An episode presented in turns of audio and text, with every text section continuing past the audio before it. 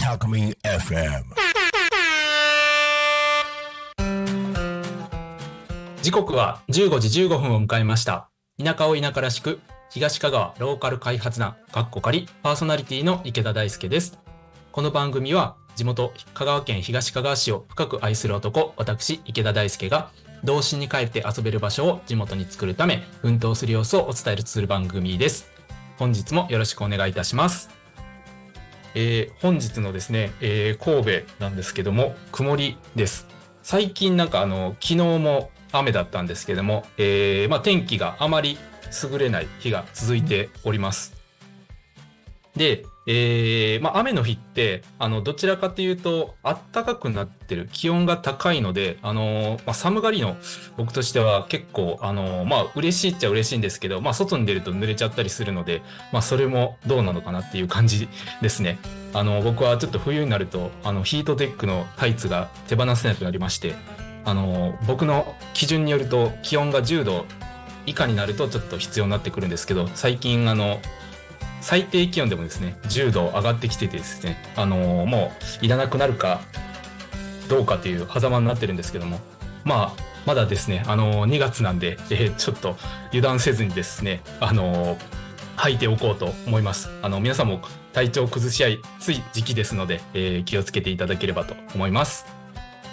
では、えー今週なんですけども、えーっとですね、今週は、あのーまあちょっと、えー前々回に、えーちょっと自分のエピソードを話してたんですけども、それをちょっと一旦今お休みしておりまして、えー先日、えー実家に帰ってですね、あの、ブドウの剪定をしてきました。で、まあ、あのこういったですね、まあ、農作業みたいなことっていうのが、まあ、あまり喋ってるラジオってないのかなと思いますので、まあ、なんかあの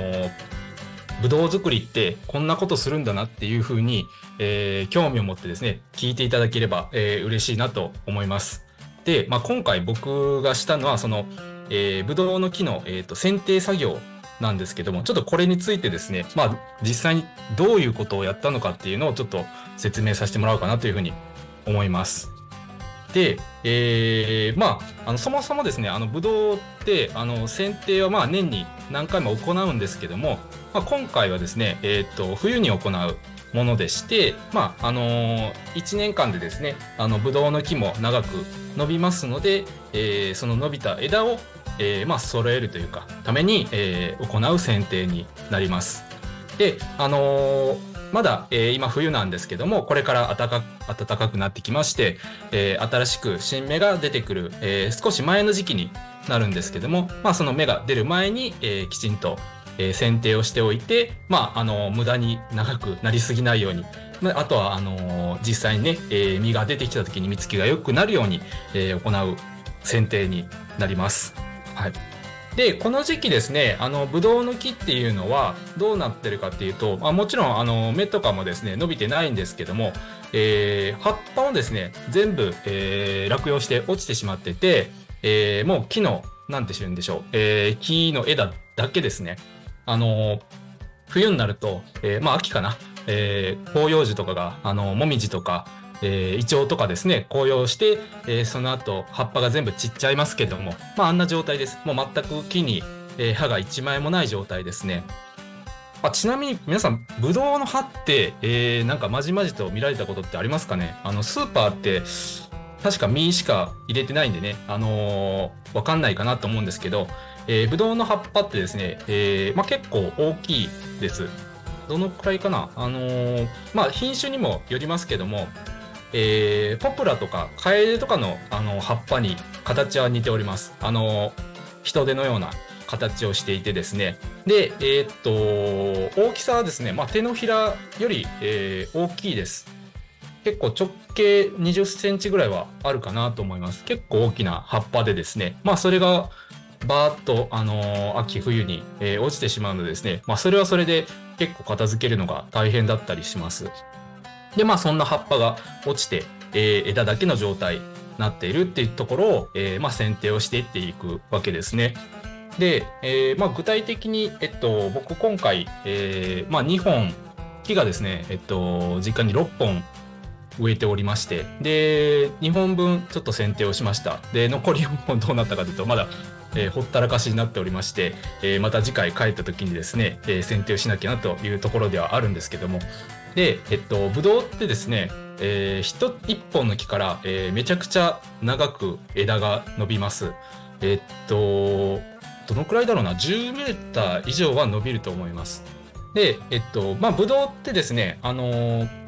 ブドウの棚っていうのを作っておりまして、えー、木がまあ地面から出ていって、えー、背丈よりちょっと高いところで、まあ、横に這わせて、えー、そこに、あの木のつるを、えー、絡ませながら成長させるっていう感じですね。まあ、あのよく多分テレビとかでですね、あのブドウ狩りとかであのハウスに入ると棚があって、えー、上からぶら下がってるっていうあの映像を見られたことが、えー、ある方多いかもしれませんけども、まあ、そんな感じでですね、えー、自分の身長より少し上ぐらいで、まあ、あの実がなった時に取りやすいような形になってます。で、まあ、実際その下から伸びてる分よりかは、まあ、横に広がってる部分の方が、えー、はるかに長いですんで、えー、かなりですね、まあ、あの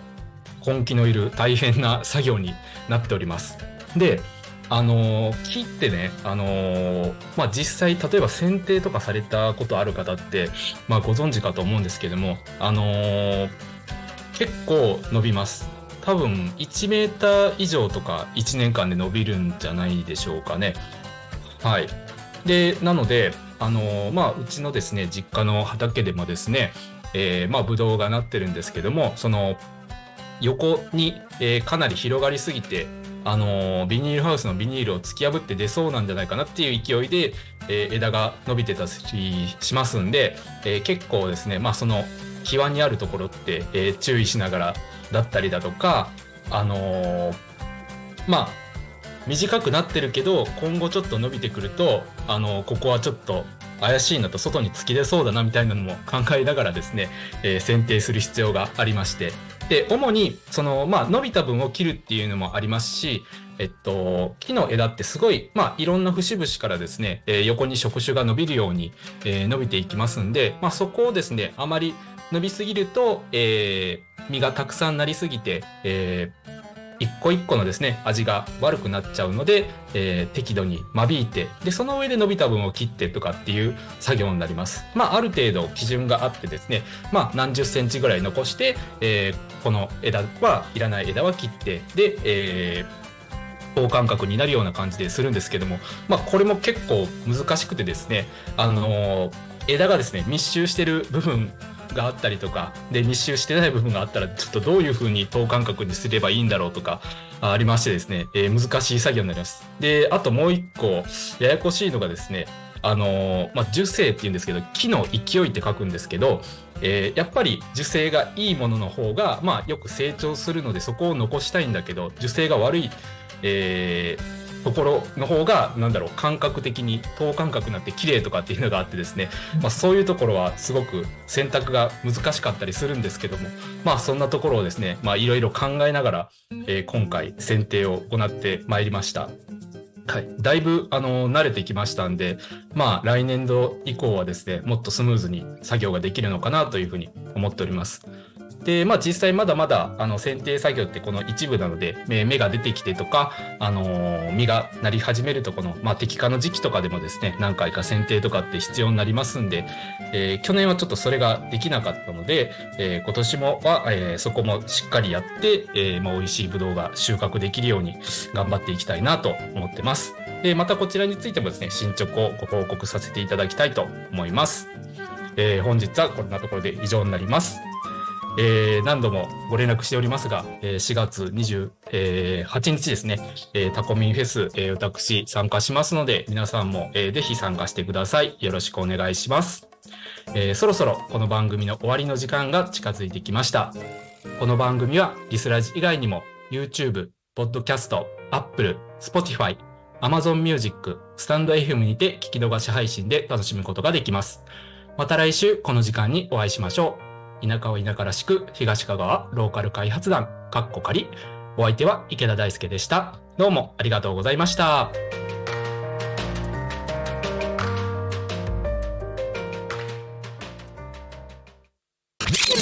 タコミン FM